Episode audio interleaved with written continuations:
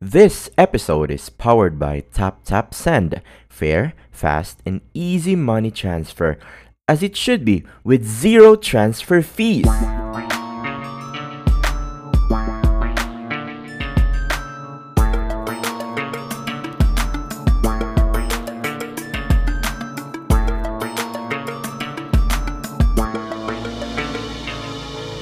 Welcome to Buhangin Brothers Podcast with your hosts, RJ and Jomer J. Welcome sa isa na namang episode ng Buhangin Brothers. Kamusta pare? Uy, ayos lang pare. Kamusta? Kumusta ang New Year? Yan New Year. Hindi pala New Year. Sali sa na naman yung timeline natin eh. New Year, di pa nagpapasko dito. eh. Hindi pa ba nagpapasko? Pa. talaga. Ba't nandito sa lugar ko parang bagong taon na dito. Iba klase dyan sa ano, nasa Narnia ka ba? Oo. Dito kay ano eh, nakasalubong ko si Willy Wonka kanina eh. Alam ko, nakasama mo si Roger eh. Para ano eh. Oh, shout out kay Roger Naldo na taga Narnia. mm, taga Narnia yan. May guest tayo ngayon pre. Sino? Eh syempre si Narnia. Narnia. Ito ano.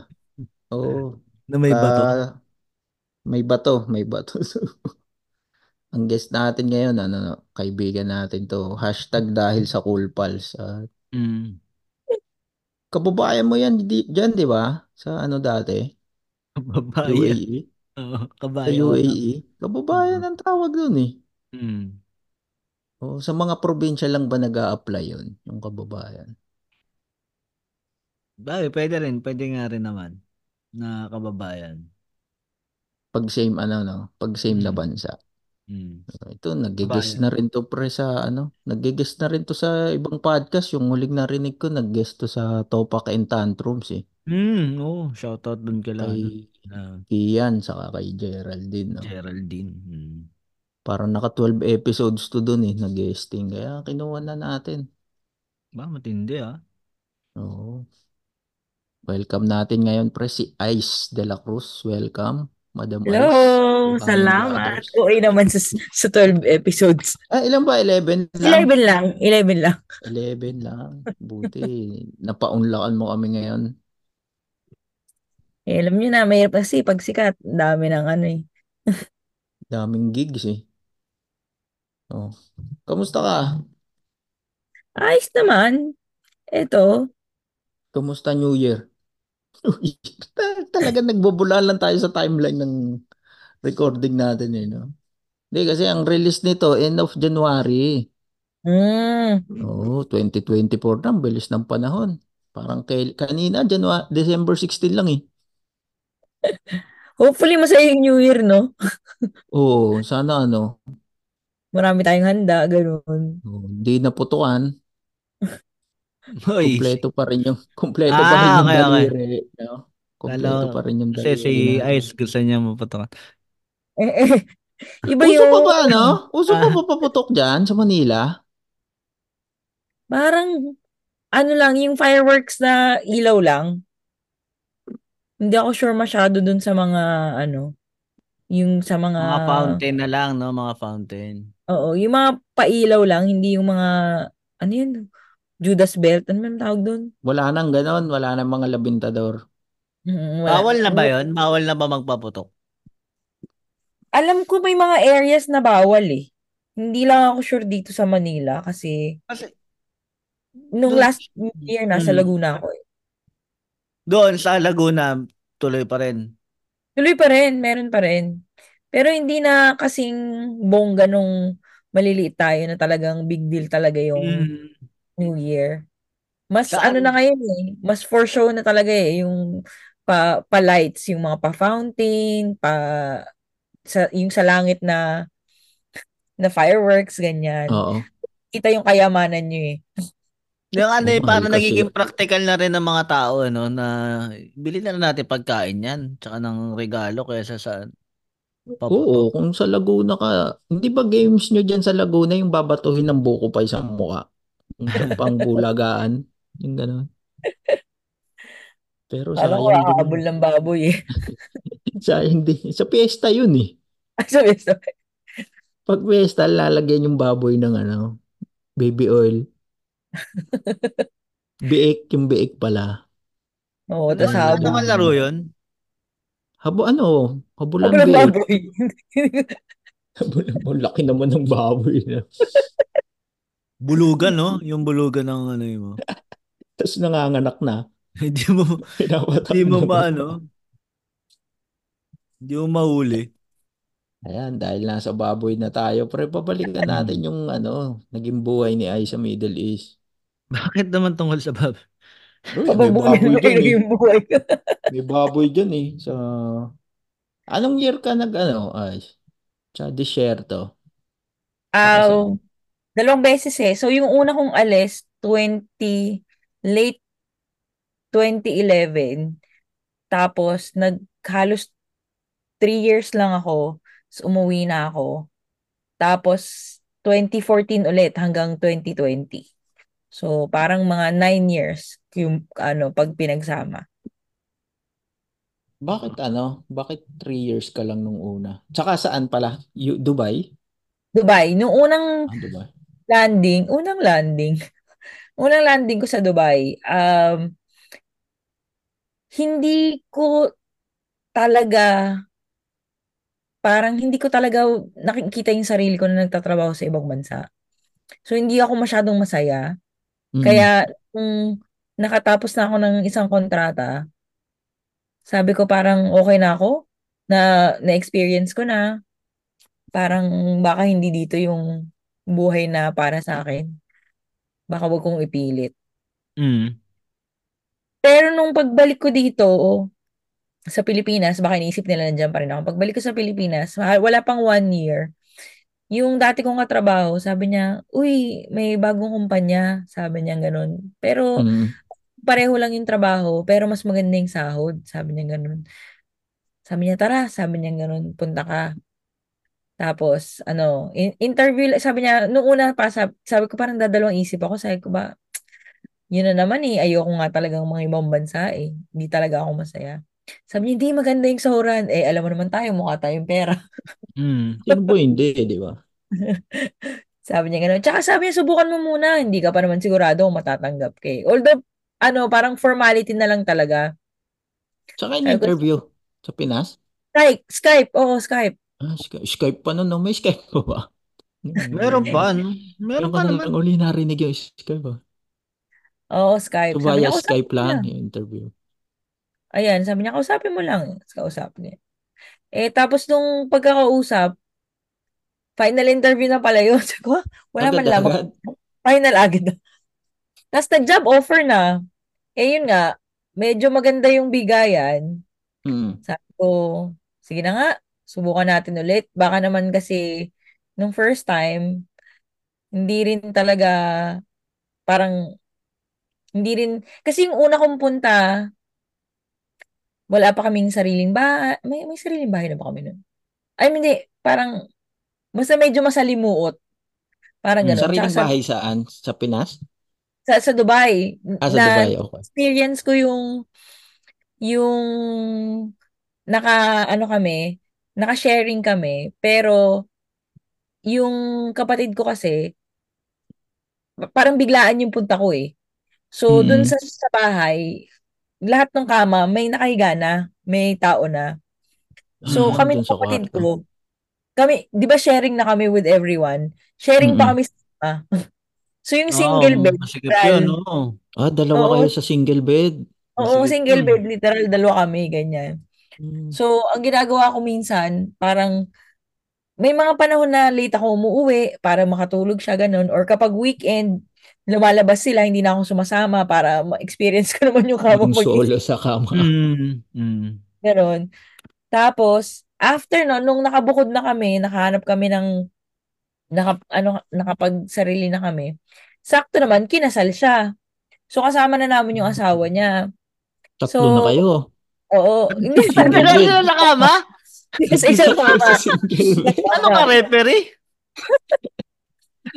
Nakalipat na kami. ng footlocker. Oo. Nakalipat na kami ng bahay. Pero, yun nga, parang, syempre, hindi pa ako sanay na may kasama sa bahay. Kasi syempre, dito sa Mm. Pilipinas, kayo lang pamilya eh, di ba? Hindi ako Mm. sanay na may ibang tao. Tapos yun, so parang sabi ko, baka hindi talaga, baka pinipilit ko lang talaga.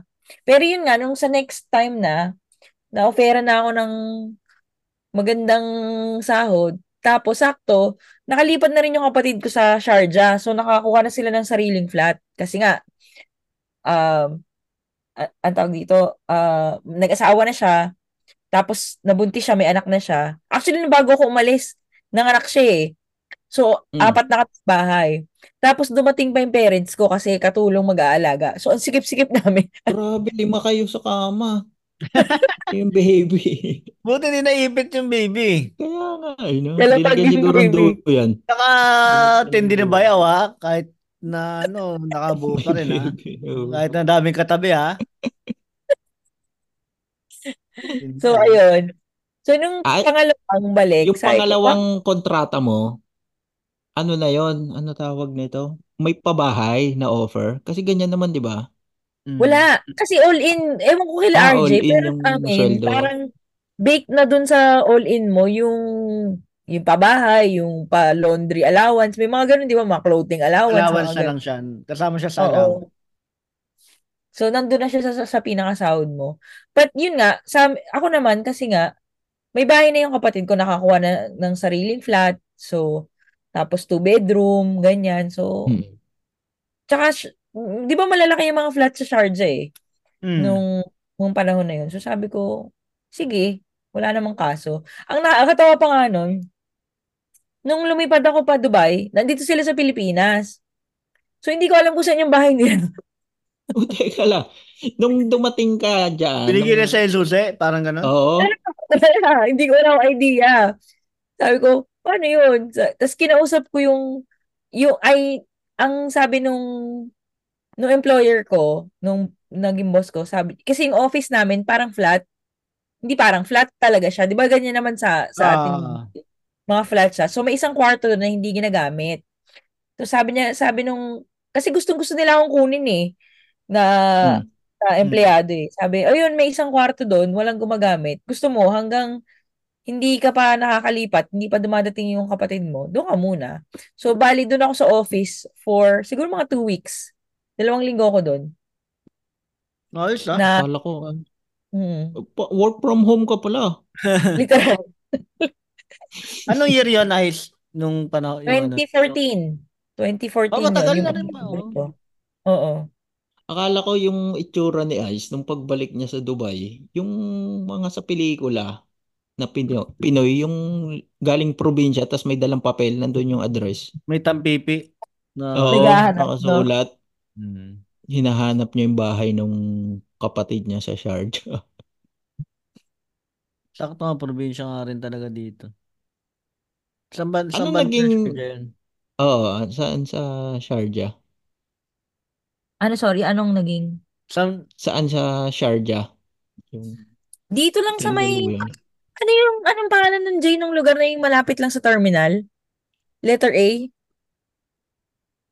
lapit sa terminal. Terminal lang.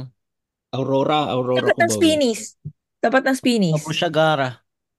Ayun, Abu Shagara. Yeah, malayan. Doon din malapit si ano, yung work mo. Hindi. Dubai pa rin yung work. Pero may mga 2013. bus kasi. Sakto, 2013, doon din ako nakatira ng mga panahon na yun. Sa Dun, may may, may Ibis. mga, Oo. oh, di ba malapit, pwede mong lakarin yun papunta dun sa terminal. Uh, may ano doon, mayroon doon tindahan ng lakos na mura. Yun ang masaya doon eh, sa area na yun. Hanggang ngayon? Oo, pre, hanggang ngayon. Mga Ralph Lauren, mga mara, mga brand, mga branded. Malapit. Nakakayaman ka naman. Ako nga, Malapit splash yung lang. ako. kila Witch. doon sila Witch din nakatira eh. Spa, splash siya. Splash lang. Tsaka na isa, Max. Max. Ngayon ko Splash lang lang na ano ha, pre, na kanina kasi nag-mall ako, nakita ko yung splash. Ang dami pala mga gandang damit doon. Oo, Hindi sobrang kasi mura pa yung mga sa pantalon 20 lang. Ha? Hindi ka kasi pumapasok sa mga mumurahin na shop, Hindi, pre. gago. Pag mara- Hindi kasi kita ka maraming kabayan, iniiwasan mo eh. Hindi dati doon ako bumibili ng pamasok ko eh, sa opisina eh.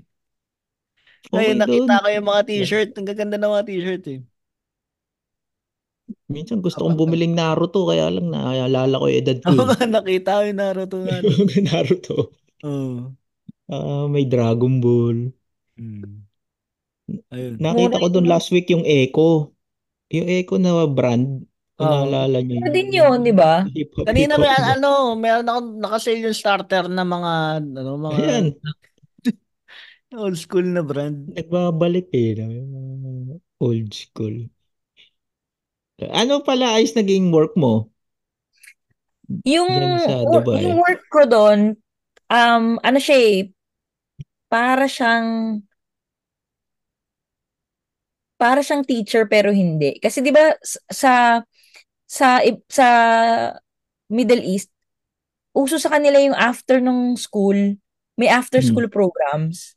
So yung Mm. regular na school sila, merong mga ano pa sila, kumbaga sa atin sa Pilipinas, yung mga club-club pero bayad. Okay. Mm. Ano May yun, ganun nagtuturo sila. ka doon? Oo, science yung sa amin. So, nagtuturo ako sa iba't ibang school, palipat-lipat yun, depende sa araw.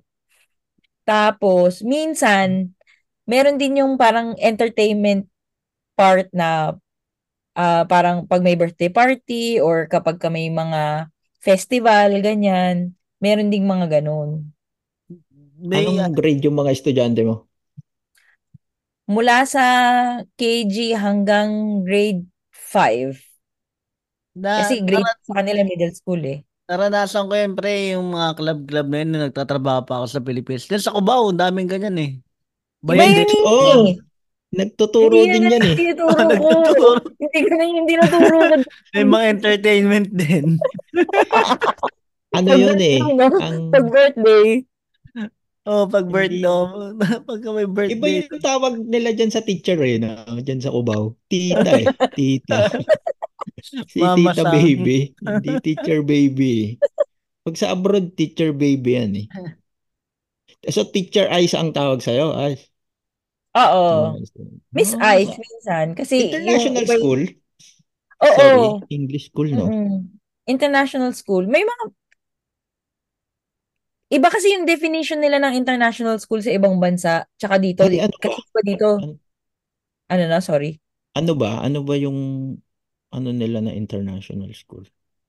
Di ba kasi dito, pag sinabi sa Pilipinas, pag sinabi mo international school, naisip natin Brent, yung talagang pangmayaman. Mm. Sa Middle East kasi, international school siya kasi iba't ibang lahi yung nag-aaral. Ah, So, yun. Oo. Although may leveling yung mga international schools, 'di ba? Ewan ko baka yung ibang mga taga Middle East na may mga anak. Alam nila yun. May, yung GEMS, may tatlong ano yun, may tatlong level. Yung GEMS na pang mahirap, yung GEMS na pang normal, tapos yung GEMS na pang mayaman. Kasi yung pinasukan niya, ano? Kasi yung pinasukan ni. Jomar J dati na ano, akala niya international school kasi meron siya kaklase anak araw eh. Oo. Ano siya, hindi. Kaya siya albino. School lang siya in the sense na iisa yung pangalan, iisa yung may, Oo. kumbaga iisa yung may-ari, iisang system kumbaga. Pero, yun nga, makikita mo na, ay, tong GEMS na to, kasi puro Indian lang, halos lahat puro Indian nag-aaral. So, ano siya? Indian school yun. IS din. IS pa rin siya. Pero, alam mo yun, Indian school. Oo, Oo. Indian. Oo, ganun. So, parang na halos, na, halos, hindi naman halos lahat, pero naikot ko yung mga school sa Dubai kasi may mga French schools din, may mga Arabic school din, Mm. Oo. ganun.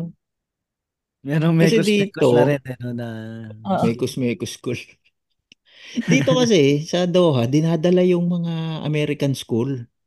Nagkakaroon ng branch dito. So pag ganun, yun yung tingin ko na international school. May Kasi- American school din kasi, dip, kasi Oo. parang, depende kasi sa, ano nila, eh, curric- curriculum eh. Merong, yung GEMS usually, British school yan. So, um, Mm, yan meron din. yung, anong, anong J yung sa may highway, na ano, GEMS, yung, yun yung pinakamayaman na GEMS eh.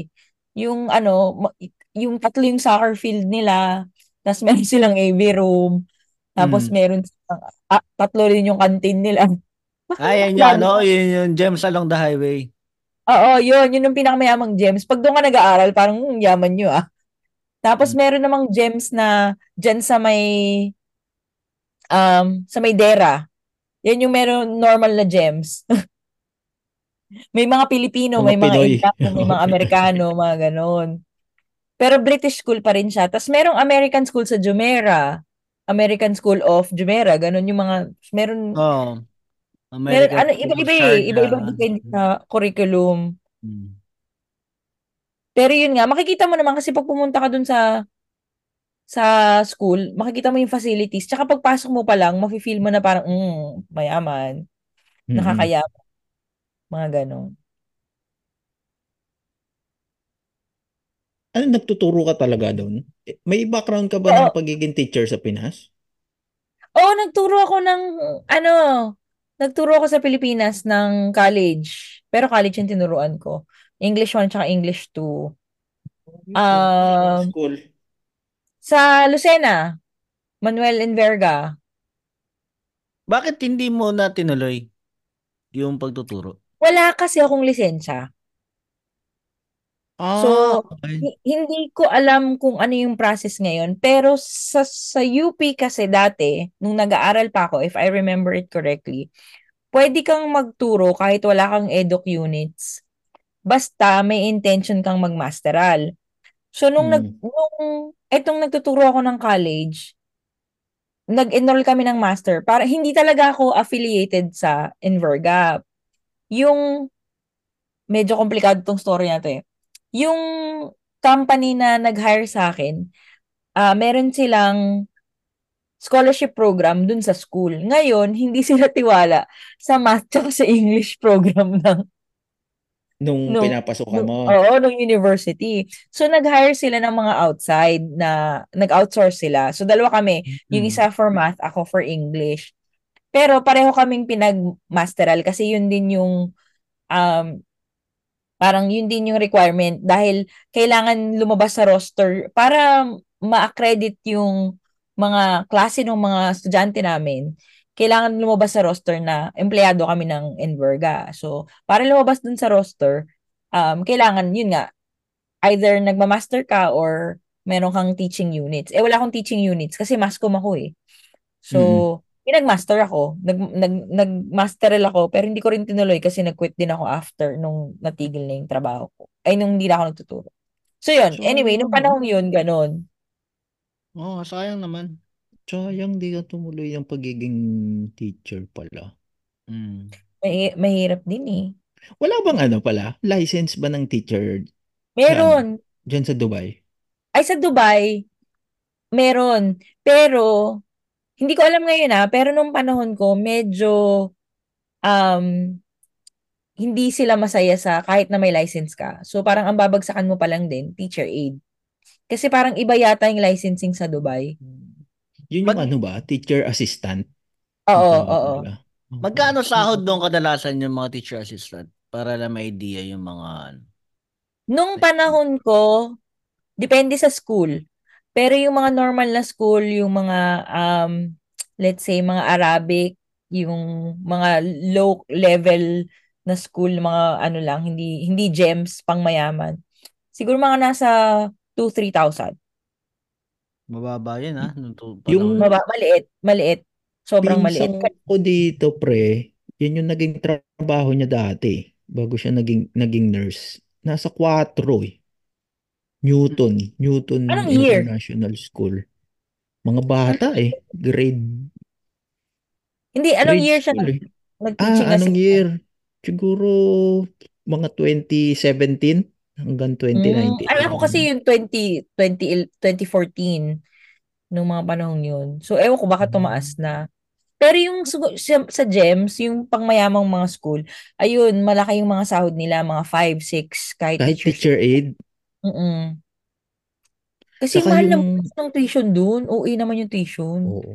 Saka yung mga kinukuha nilang teacher dito, no, talagang puro puti, no?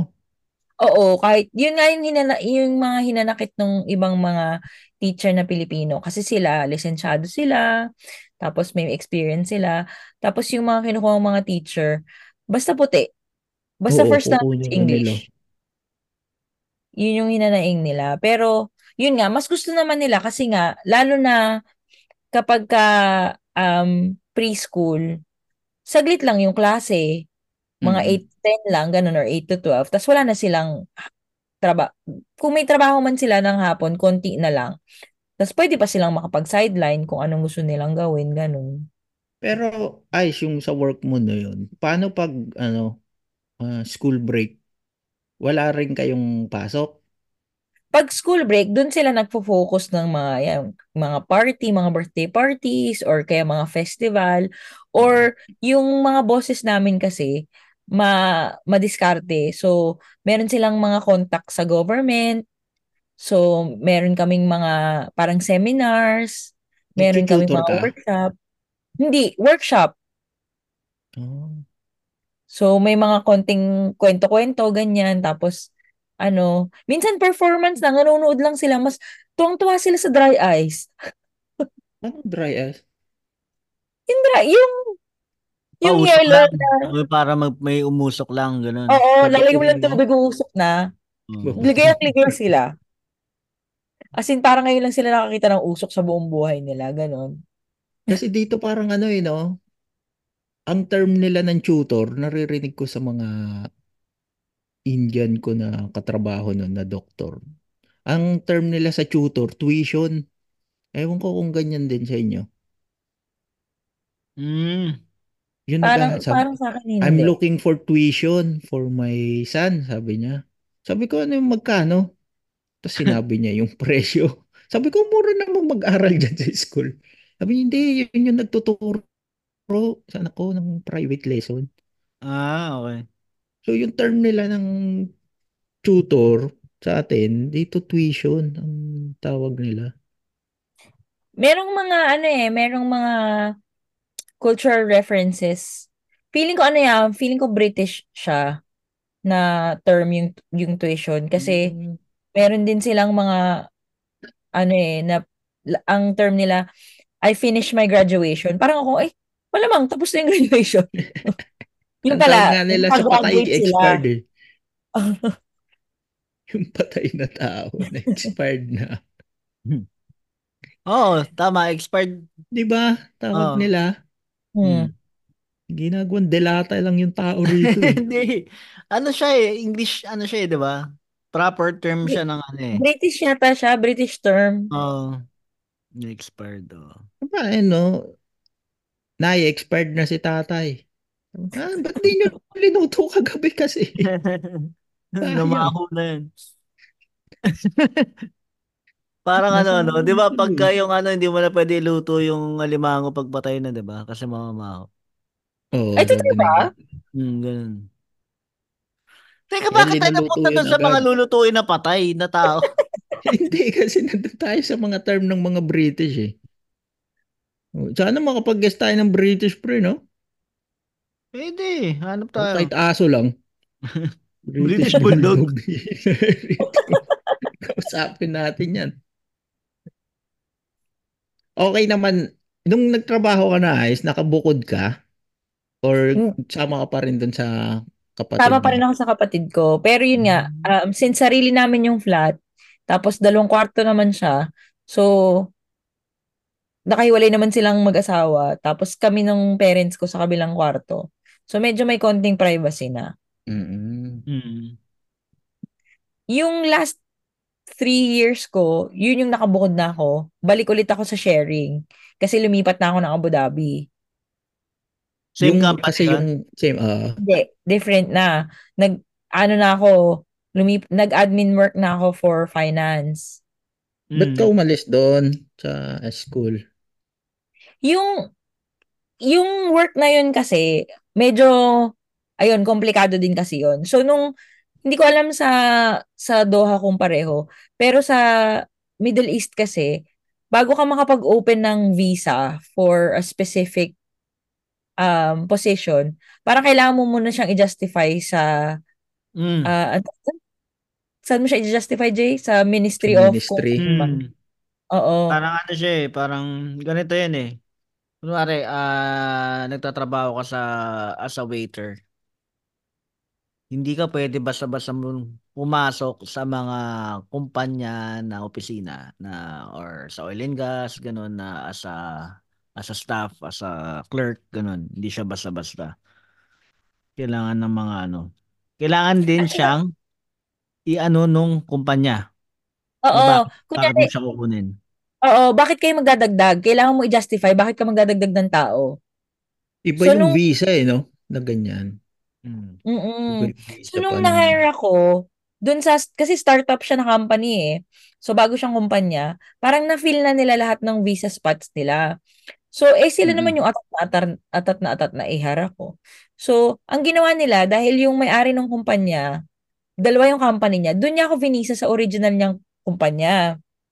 Mm. Tapos, nung naka-open na, parang naka one year na ako mahigit, ah, n- naka-open siya na bigla ng slot dun sa, sa, dun sa after school program.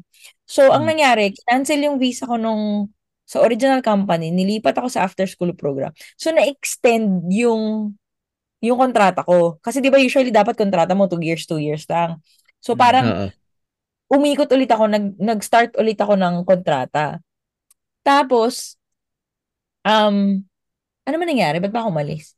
Hindi, yung visa, Kasi- wala na sila bang visa, kaya ka umalis. Hindi, natapos na siya. Tapos, ay, hindi pa siya natatapos. So, parang technically, naka two years na ako. Sabi ko, lilipat na ako, ayoko na. Gusto ko na maghanap ng iba. Or gusto ko nang umuwi. Eh, ayaw, Mm. favorite ako nung may-ari. Hindi ko alam kung bakit. Wala naman akong inaanong, hindi naman ako yung nag, nag, nagpapasok ng ano sa trabaho niya, ng pera sa trabaho, sa kumpanya niya. Sabi niya, hindi, sige, gamitin mo lang muna yung visa. Sabi niya, susulatan kita ng no object, whatever, para makapaghanap ka ng NOC. trabaho. O, NOC. So, eh, hindi ako makahanap ng trabaho nung, parang ilang buwan bago hindi ako makahanap. Ay, nakahanap na ako. Tapos, sabi niya, sigurado ka na ba gusto mong lumipat? Ayaw niya talaga i-cancel. Ayaw ka niya paalisin. Ako? O, ayaw niya akong palisin, ayaw niya akong palipatin. Sabi ko, tsaka hindi ko kasi, wala, na, wala akong nakikitang growth dun sa company. Dahil startup siya, so lahat kami mga Pilipino, di ba? Kami yung parang nagtuturo, kami yung mga teachers. Tapos, manager namin, Egyptian. Tapos yung may-ari na. So parang sabi ko, walang growth dito kasi unless mag-resign yung manager namin, kukuha lang siya ng bagong Egyptian. Kasi parang nakailang palit na kami ng manager eh. Siguro nakaapat na palit na kami by the time na aalis na ako. So parang Mm-mm. ito lang parate, eh hindi naman hindi naman tumataas yung sahod mo. Parang hindi ka naman wala namang appraisal. Kahit 'di ba da- usually dapat yearly. Kami wala kami appraisal na yearly. eh. Sabi ko ayoko na, parang hindi ko naman nakikita. Hmm. So anyway yun, so anta, tumagal siya. Tapos after nun, ano bang trabaho ko after nun? Admin, sabi mo Oo. kanina, nag-admin ka na. Oh, nag-ad, nag diretso na ba ako nag-admin? Parang rumaraket-raket pa ako nung una eh. Pero Tapos gamit dapat mo yung visa nila. Oo, gamit ko yung Okay visa nila. Tapos dapat uuwi na naman ulit ako kasi nga sabi ko, ito na yun eh, ito kakapilit mo, di wala nang nangyari, ganyan, ganyan, ganyan. Tapos sabi nung kapatid ko, yung kapatid ko rin ayaw akong pauwiin. Sabi niya, try mo pa, maghanap ka pa. Sabi ko, "Eh, naubos na, parang na-applyan ko na lahat, wala pa rin nangyayari. Tapos yun, sabi niya, oh, yung katrabaho ko dati, parang ah, may kakilala siya, may opening nga. Kaya lang, Abu Dhabi, okay lang ba sa'yo? Sabi ko, sige. Eh, mas malaki yung sahod. Alam mo nga naman, nasisilaw tayo sa pera. eh. Oo. Hmm. Pero lipat ka na ibang Emirates nga lang. Oo, lilipat ka ibang Emirates. Eh, sakto naman, yung best friend, best friend ko, taga ibang Emirates, taga Abu Dhabi rin. So, doon ako magsistay sa kanila. Sabi ko, sige, okay lang. Sige, subukan natin. Ayun, so eventually, yun, nalipat na ako sa sa Abu Dhabi. Ano na yun? Ang mga anong year to, Ice? 20, kung 2020 ako umuwi, so, Two years? Uh, 2017? ah, okay. Tama ba? Oo, kasi 2018, Oo. nag, Oo, kung Parang COVID, ganun, no? parang siguro siguro kung hindi um late 2017, early 2018. Parang Ah, ganun. Hindi ko masyadong nakalipat ka. maalala. Oo. Doon, eh, syempre adjustment na naman. Abu Dhabi. Oo. Oo, adjust naman siya, balik na naman. Tapos nung Paano yung tinirahan mo nun? Yung, yun, sa bahay ng friend ko. Pero kasi, yung bahay nila, sharing talaga. So, parang ako yung pinakabago. Tapos, malaking flat nila. Mm-mm. As in, 1, 2, 3, parang 4 na kwarto. Ta- Tatlong kwarto, tapos isang maliit na maid's quarter. Pero sobrang dami na nilang housemate. Sobrang dami nilang housemate. Yung may-ari, yung, land, yung kumbaga nakap- nakapirma sa kontrata, sila yung walang kwarto. So, sa sala kami natutulog.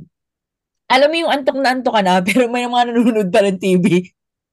May bad trip Sa sala ka? Wala kang sariling kwarto? Oo. Wala, sama-sama kami. Tapos kami, yung may-ari ah, yung may-ari, yung best friend ko yung may-ari, yung kapatid niya, tsaka ako, Mm. so susala kami. Tapos gigising kami ng maaga kasi yung sala niya, hindi naka-partition. So sala, tapos nandun yung Da- dining da- table. Nandun yung dining table. So pag umaga, pagkakain yung mga tao, kakain sila sa dining table. So syempre na, kaya naman tulog-tulogan ka dun, di ba? Tapos kumakain sila. So yun, ano siya, parang one year yata na ganun. Tapos eventually, parang umuwi yung iba nilang mga housemates, ah parang nag lumipat ng bahay or umuwi or something. So yung isang room na bakante, lumipat na kami sa room after that. Pero nakakatawa yun, yung tipong gusto mo nang matulog. Hindi mo alam kung paano magpaparamdam eh. Pero pero mas mahal ang ano eh, ang cost of living ba sa Abu Dhabi compared sa Dubai? Um, para sa akin hindi masyado kasi dahil kaibigan ko nga yung may-ari, hindi mahal yung parang 800 lang yata bayad ko sa renta Oh, eh. mura 'yun. Mura 'yun. Kasi Ikaw wala kami sala kwarto. matulog eh. Oo nga, Sa no? sala ka matulog eh. Uh, tapos, um, nag, nagbabas naman ako. Bihira naman ako mag-taxi. Tapos, yung, yung barkada ko, mahilig siya magluto. So, nakikikain lang ako. Hindi naman siya, nang, hindi naman siya nanghihingi ng share. Tsaka Akala ko ang ano nakikikain ka mo, dun sa mga kumakain lang eh. Paggising na kayo. kaya ako gumigising maaga eh. Oo. Hindi, tsaka Makakalabay mura ka ano na. dyan. Mura ang transportation sa Abu Dhabi. Oo, naabutan ko pa yung, ano pa, ah, parang dos lang yung bus. Mm. Naabutan ko pa yun. Wa- One dirham dati kahit saan ka bumaba. Ah, ayos yun ah. Mm. Ah, oo, dito rin Ganun. dati. dati. Parang 250. Kahit saan ka bumaba. Tapos mura yung taxi. Mm-mm. Tapos wala masyadong traffic. Pero n- kwento-kwento na naman. yun. hindi ko ba, hindi ba naka, ano na Abu Dhabi? Hindi, parang matraffic din naman yung mga major roads. Medyo matraf Mm, matraffic mm, din. Eh ano Tsaka wala yung nagpa ano sa'yo? Sorry. Yung nung diyan ka na, yan na yung last na naging trabaho mo oo, bago bago, ka umuwi ng Pinas. kasi nag-pandemic na, di ba? So, nag-pandemic, nag-work from home, ganyan. Actually, um, redundant yung trabaho ko.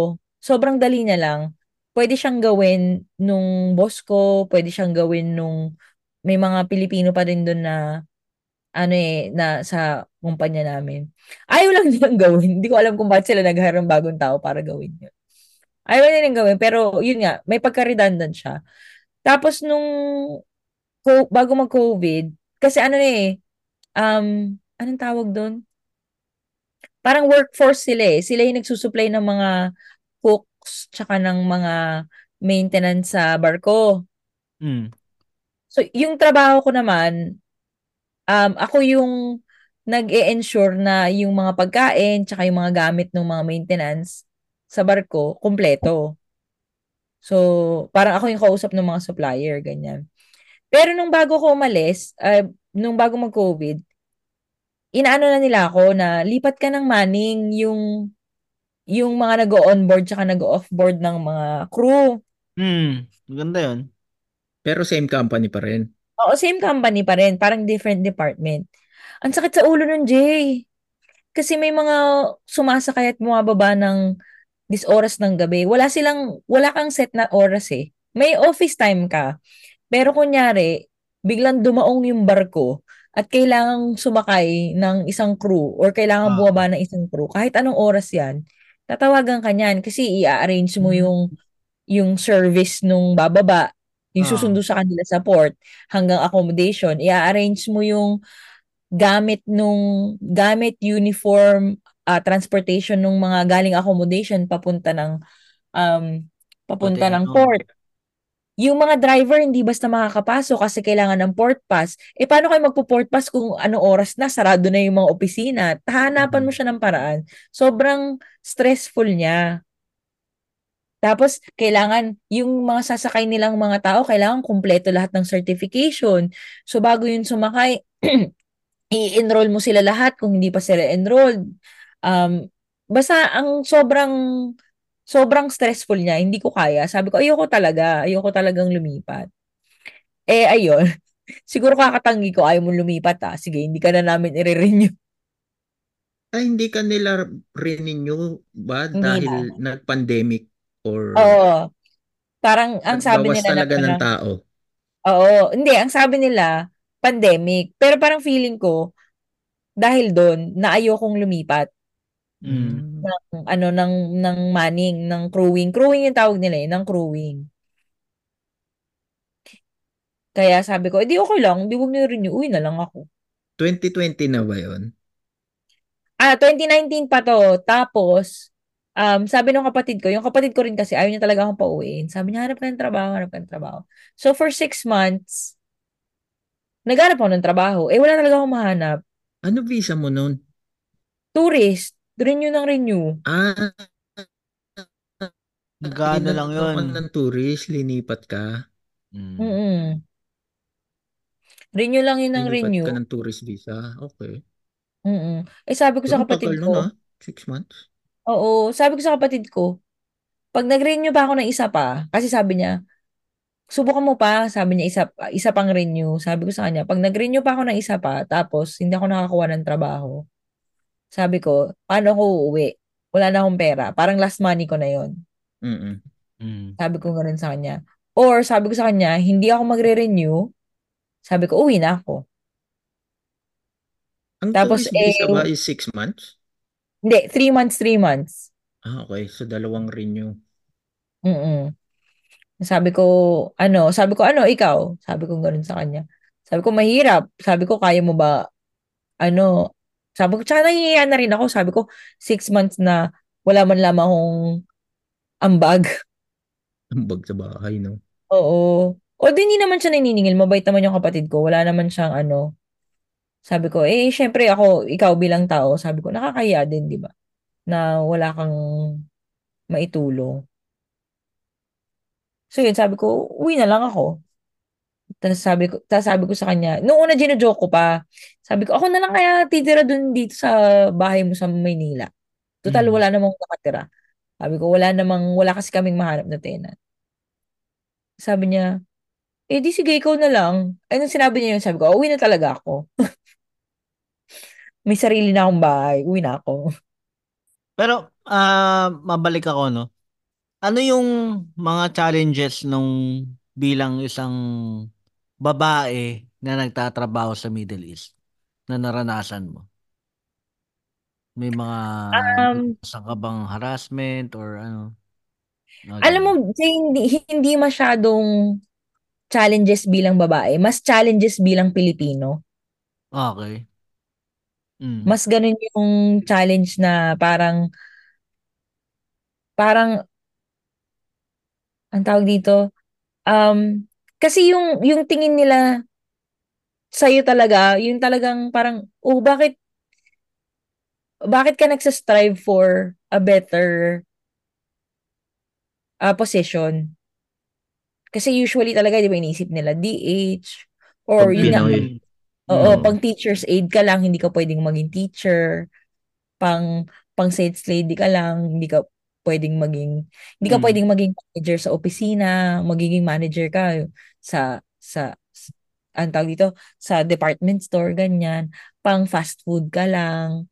Yung Mm. mga ganun yung ano nila. So parang, pag mag apply ka nung medyo mas magandang trabaho, par ang, ang ano pa lang, ma, ma- mararamdaman mo sa interview or minsan, kahit makausap mo minsan yung ibang mga tao na, pa, na para bang nangangarap ka ng sobra-sobra. Ganun Mm. yung dating. Talagang dito sa Middle East, nationality, eh, no? Yung sa mga posisyon. Mm. Naka-base sila Mm. sa nationality. eh. Actually, minsan hindi nga nationality eh. Minsan ano, kulay ng passport. Oo, yun. Tsaka kulay ng Kasi, balat. mm, kasi may mga Pilipino na nakapag-asawa ng ibang lahi, tas iba yung kulay ng passport. Sila magaganda yung mga tra- well, relatively mas maganda ha, kung kung baga kung Mm-mm. i- ikukumpara. Tapos may nakakwentuhan ako, ah, ano siya eh, sekretarya siya ng principal. Tapos ano rin siya, may may lisensya din siya, teacher din siya, ganyan. Sabi ko, ba't hindi ka nag-teacher? Sabi niya, hindi nga daw sila tinatanggap. Parang iba yung requirement sa mga Pilipino. Sabi niya, pero may kakilala siya na naging teacher kasi asawa Briton. Tapos naka-blue na passport. Sabi niya, tinan mo diba yung racism dito? Sabi ko, "Well, wala tayong magagawa. Yung pre, yun kasi may-ari ng school yata eh. Yung asawa niya. Kaya siya nakapag-teacher eh. Binili yung school. Yun, mas mas ano siya, mas challenge bilang Pilipino. Tapos parang gulat na gulat sila na magaling kang mag-English. Na talaga, parang Ah. Nag-adjust ka rin ba ng. English dyan? Kasi di ba yung mga Oo. English dito, alam mo naman, no So, hub, eh, don't, no hub, don't hub eh. Mga ganun lang eh. nag-adjust nakakatawa. Ito, meron ako nakakatawang story. So, nag-festival kami. Dun sa festival, Abu Dhabi Science Festival, kasi nga science yung ano namin, di ba? So, dun sa festival, ang ang organizers, mga Briton. Hmm. Tapos yung kasama namin sa workshop, ang sponsor kasi ng workshop is Sharjah, Sharjah Women's Club or something like that. Nakalimutan ko na yung exact na term. Tapos, um, meron silang mga bata, hindi naman mga, mga um, 9 to 12, 9 to 13 years old na, na assistant mo. So, parang ako yung head. So, tapos, so din, nag-workshop kami, ganyan-ganyan. So, yung pag dun sa booth namin, minsan, dadalaw yung mga uh, organizers, tatanungin, so, how are you? Ganyan-ganyan. Or do you have any problems? Do you need anything? Ganyan. Ganyan-ganyan. So, syempre, kakausapin mo, lalo na pag break, makikipagtsikahan ka, ganun. Kasi gusto ko rin dating maka-break in sa events eme, kaya chinichika ko talaga lahat sila. Tapos sabi ng estudyante ko, yung kasama ko, sabi, sabi niya, Teacher, why like that? Sabi niya gano'n. Sabi ko, what do you mean? Sabi ko, what do you mean? Sabi niya, why when you talk to them, it's good. When you talk to us, it's like this. Gano'n siya. Sabi Ano lahi yan? Na estudyante mo yan? Emirati. Emirati Okay. din. It may mga Emirati, hindi rin sila straight mag-English. Lalo na yung mga, Hmm. why like that? Sabi ko, what do you mean? Sabi niya, when you talk to them, good English. With us, like this, like this. Like Kasi this. Sabi nila why? maintindihan eh, no? Oo. Oo. Mag nalilito ka talaga. Mag-adjust ka sa English nila. Mm, kasi pag in-English mo naman sila dire-diretso, di naman nila maintindihan. Shuaya, baby. Na ano ka, na medyo na ano ko dun sa meron dito yung yung branch for less na ano na Mm. tinda. Bawal sila Bawal magtagalog. bawal sila magtagalog. Talaga? Yung mga Pilipino. Hmm, yung mga Pilipina Bawal sila bawal. magtagalog. English lang. Kahit sila English sila magkakausap English lang. Mm. Hmm. Noong una, naiinis ako. Kasi parang sabi ko, tinatagalog mo na nga, nag-i-English pa. oo, ako rin kasi ayoko ng ganun. Pilipino naman eh. Pero nung tumagal-tagal na, kasi nga lagi kami nagpupunta doon, parang na-realize ko, ah, bawal sila magtagalog. Talagang ano sila- lang, English Oo. lang ang salita ng kahit ibang lahi. Mm-mm. English Eh, only sila. Eto, sa ka- mga kaopisina nyo, na-offend ba kayo pag kayong kababayan ninyo sa opisina ay ah, ini-English kayo? Nai- nainis kayo? Ako, Depende sa konteksto. Ako ano eh, ah wag mo akong Englishin kung ah dadalawa lang tayo nag-uusap. Ah, oo, yung ganyan. Diba? Kung dalawa lang tayo. Kung dalawa lang tayo nag-uusap, magkano na tayo, mag-usap na tayo ng ano, ng ng Filipino. Kasi di mo naman kailangan lalo kahit na sa email, 'di ba? Pwede naman tayo magtagalog na niyan kung ang pinag-uusapan naman natin eh hindi naman siya kailangan na ano. Unless I mean sa email, siguro kailangan yung English. Pero kung chat, mag-usap kayo sa sa out sa sa chat no, sa Teams. Pwede naman tayo mag-usap siguro ng Tagalog diyan, ng Filipino. Oo. Hindi Oo. kasi hindi na siya kailangan dun sa hindi mo naman siya i-forward siguro sa ano, 'di ba? Para magkaintindihan patungkol sa trabaho. Yun lang. Tsaka yun nga, pagka hindi naman sa work relevant, Mm, parang siya naman siguro tayo magtagalog. Parang Mm. nag english lang. Ako ah, mag english lang ako. Kunyari may kasama kayong ibang lahi. Para Mm, lang, yun. Oh, para maintindihan niya oo, para hindi siya ma-awkward na baka pinag-uusapan ako nito, ganyan.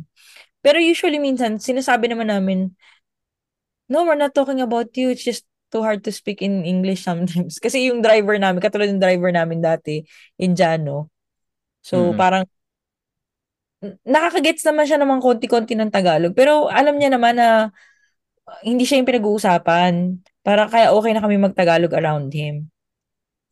May Ito, ano, may parang meron ano, ako diyan pre. dito eh. May may experience ako niyan dito yung amo ko na ano nag nag-uusap kami tungkol sa ano sa trabaho. Mm. Ngayon ano na eh, late na alam mo 'yon tapos ah meron mga kailangan tapusin ganun ganun. Tapos nag-uusap sila sa ano nila sa lengguwahe nila. Sabi ko, Mm. nag na ano ako nainis ako na kailangan niyo pa ba ako dito? Kasi hindi ko maintindihan yung pinag-uusapan ninyo eh. Mas lalo mas lalo tayong tatagal dito eh kung ganyan eh. Kung ita-translate niyo pa sa akin yung pinag-usapan yung dalawa. Mag-English na kayo para para diretso na. sa mga meeting, ganyan, nangyayari yan. Mm. Eh, sabi dito pre ni Eric, oh, Eric Soriano. Or pag in, english ka, tapos sumagot ka ng Tagalog, tapos tuloy pa din yung English niya. Ah, oo. May yun Oo. yung Ano ko yung yan? isang Saan ko nangyayari yan ganyan eh. sa akin? Mm. Yung mga pasyente. Kasi alam mo naman na Pilipino na yan eh. Oh, May dahil accent ang Pinoy eh, kahit nasa phone pa lang. Pag Oo. nagtanong. Anong Oo, kasi ang pangalan? tanong nila, how much is your pasta eh? Tapos anong pangalan ng pasyente? Ah, Jennifer Cabao. oh, yan oh, okay, mga ganyan joke, no? Pakinggan, mapapanood niyo yan sa Friday di Bomba, no? Madalas. Abang-abangan niyo lang. Magbabalik na uli ang Friday di Bomba. Medyo nagpahinga lang ng ilang, ilang linggo. Ayun. Kasi madali, may accent ang Pinoy eh. Na kahit anong English niya, alam mo Pilipino yun eh. Mm. So, pag ganun, naririnig ko, sinasabi ko agad, ay kabayan po. Kasi malamig ang boses mo eh. Oh, ay hindi. Hindi ako kabayan. Malamig ang boses mo, parang galing ka sa freezer. Anyway, uh, So, nung umuwi ka, balik nga tayo kay Ice na nakatakas na sa freezer. Nakalabas na. Oh, anong year ka na umuwi ng Pinas noon? 2020. Ano yun? Kaputukan na ng pandemic. Like, ano na, medyo hindi na ganun ka stricto. So, pwede na mag-travel.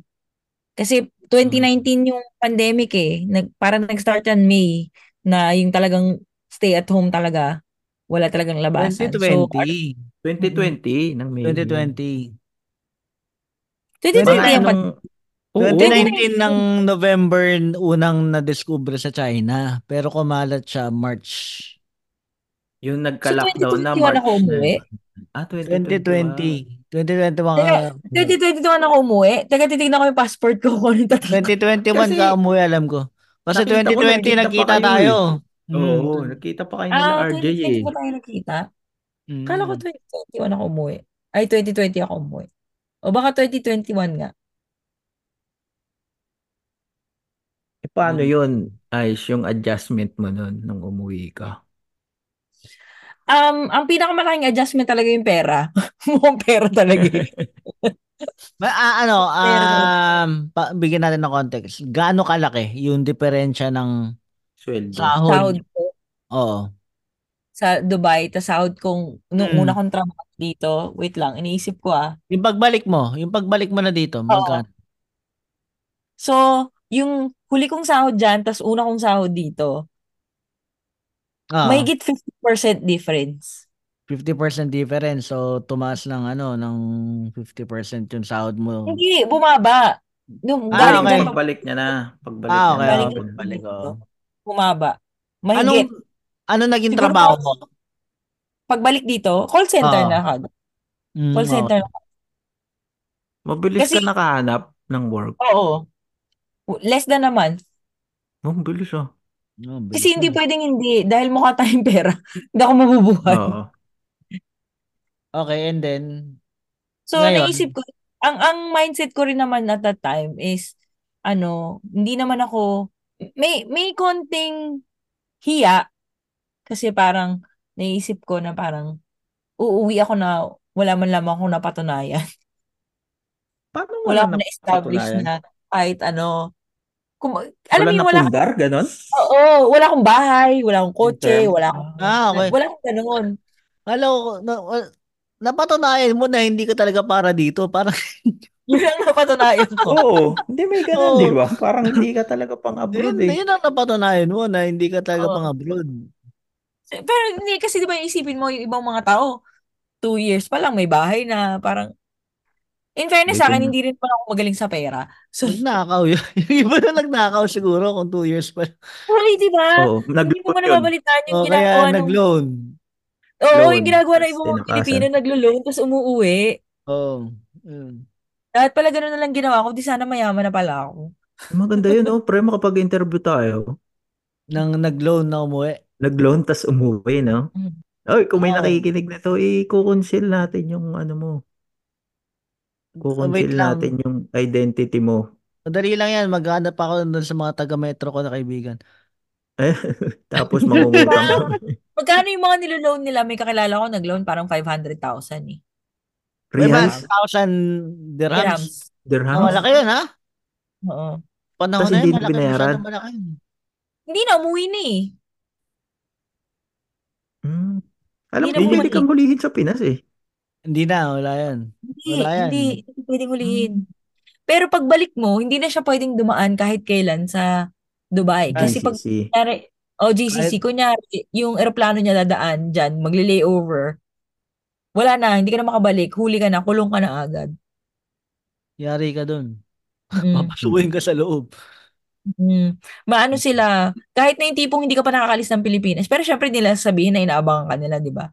Mm. Mag, magdiding na yun sa ano nila na darating. So, wala na. Wala na silang pag-asa. Oh, wala kasing ano eh, no? Walang, walang exit permit dyan sa inyo eh, no? Wala. Wala. Ano lang, dapat lang parang up to date ka sa minimum na monthly payment. Eh, magkano lang naman minimum na monthly payment? Ah, yung sa loan. Mm-mm. Ah, ganun ba yun? Kasi wala, wala akong idea doon eh. Yun ang alam Ah, ko kasi may kakilala ko, may loan siya.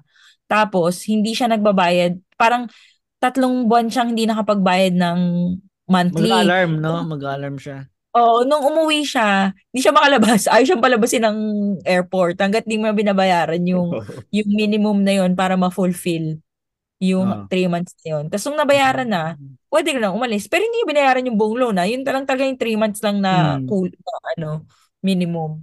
Nakalis na. Tapos yun, eh bumalik naman yun eh. Ah, talagang bakasyon lang. Mm-mm.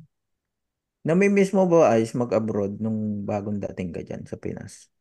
Namiss Hindi. mo yung, ano? Ay, hindi. Hindi talaga. Lately ko lang na-miss kasi nanonood ako ng Dubai Bling sa Netflix. Ay, oo, yung may Maganda ba yaman yun, di ba? Ha? Maganda Maganda. yung babae. Maganda yung mga babae. Maganda yung mga babae. Tapos, ang puro pinapakita yung mga magagandang lugar sa Dubai. Sabi ko parang, mali yata yung desisyon ko manood nito ha. Parang, Parang namimiss ano, no, yung palabas na yun, parang wala silang trabaho, eh, no? Wala. Mayayaman lang lang sila. sila. Ano lang ginagawa nila? Nagpa-party-party lang parang mga Kim Kardashian, gano'n? Oo. Parang ano, pre, Real Housewives of Atlanta. Ah, okay pa. Ako. Sabi, Ayun. may pa-event daw yung isa. Tapos, kumakain lang naman sila. Ano yung event doon? Mm, Nagla-lunch Ma- lang sila. kakausap sila ng Falcon. Ano, baka gusto nila mag-guest, no? Mo i-promote Ay, nila. oo, kung nakikinig kayo. Chris Fade ano, nandun, RJ. Sa, Ano siguro? sa Ah, Dubai. Bling. Parang Chris Spade pala. eh. Dadaling ko sa chicken yun minsan.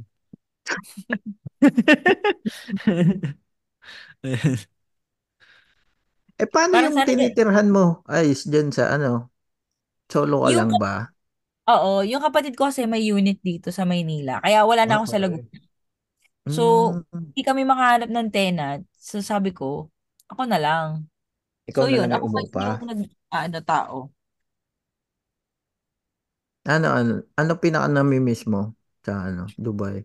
Sa Dubai, shawarma talaga. Yung, yung alas 4 shawarma na tig pa 5 dirhams. Meron Tapos pa bang 5 spicy. dirhams, pre? Meron pa ba, Jay? meron pa, meron pa. 550 yata yun. Ang pinaka 550, meron pa dyan? Mm, 7 na minimum dito eh. 550 yung pinakamura na nakita ko. Ay, yung yogurt. Kasi yung yogurt dito, Hmm. mal malabnaw. Yung parang iniinom. Eh, yung yogurt Oo. natin, parang garlic, parang garlic sauce, yung medyo malapot. Masarap yung yogurt dito na isasawsaw mo yung strawberry. Yan ang ginagawa ko dun eh. Ay, ako yung sasawsaw namin lace. Yun ang Hindi. dip namin sa Oo. lace, sa Si RJ chips. kasi pagtapos nun, bubuhat na silang cabinet eh. Tapos siya magsawsaw dun sa, sa. Tinatawanan niya ako ng, ng mga kaopisina ko. Sabi ko kasi, tinatanong nila ako anong namimiss ko. Sabi ko yung yogurt, tapos talagyan mo ng hot sauce. Tapos ihahalo mo siya sa kabsa ng kanin. Sabi niya, hot sauce. Ang Lakas makapatan na. Pero masarap nga yun. Napaka Sarap weird siya yun. pero masarap siya. Na Halo iaano mo siya siya sa ano. ng kabsa. Hmm. Tapos yogurt yun na merong ano, lagyan mo ng konting laban para hindi sobrang lap, siya ah, la- ano, lapot. ice. Ah, masarap siya salsa. 'Di ba meron silang version ng salsa? Tsaka yung ano, yung yun nga, yung laban, yung ano, Mm-mm. Tapos yogurt. konting hot sauce para maanghang. Mm. Tapos ano, roasted chicken. Mm. Ayun. Nalin.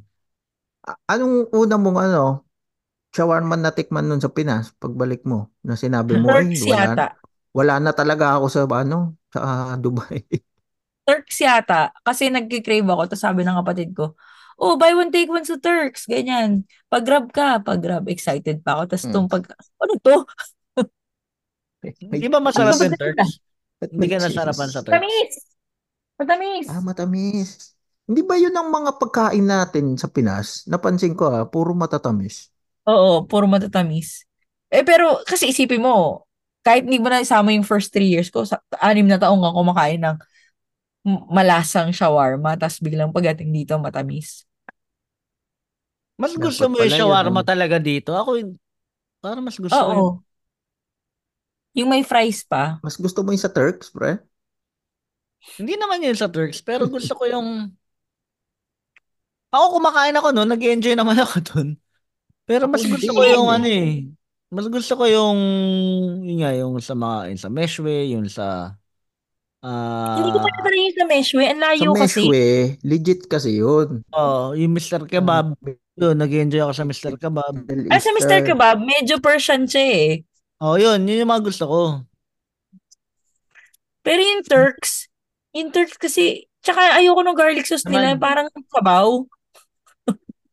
May alam mo meron nang gumagawa niyan dito yung ganyang style ng garlic sauce. Yung parang sabaw. Meron na yung medyo matamis para sa mga Pilipino may gumagawa. Ah, may choices ka na. Hindi, meron na akong nakainan na gano'n ng parang gano'n yung sauce niya, medyo matamis. Mm.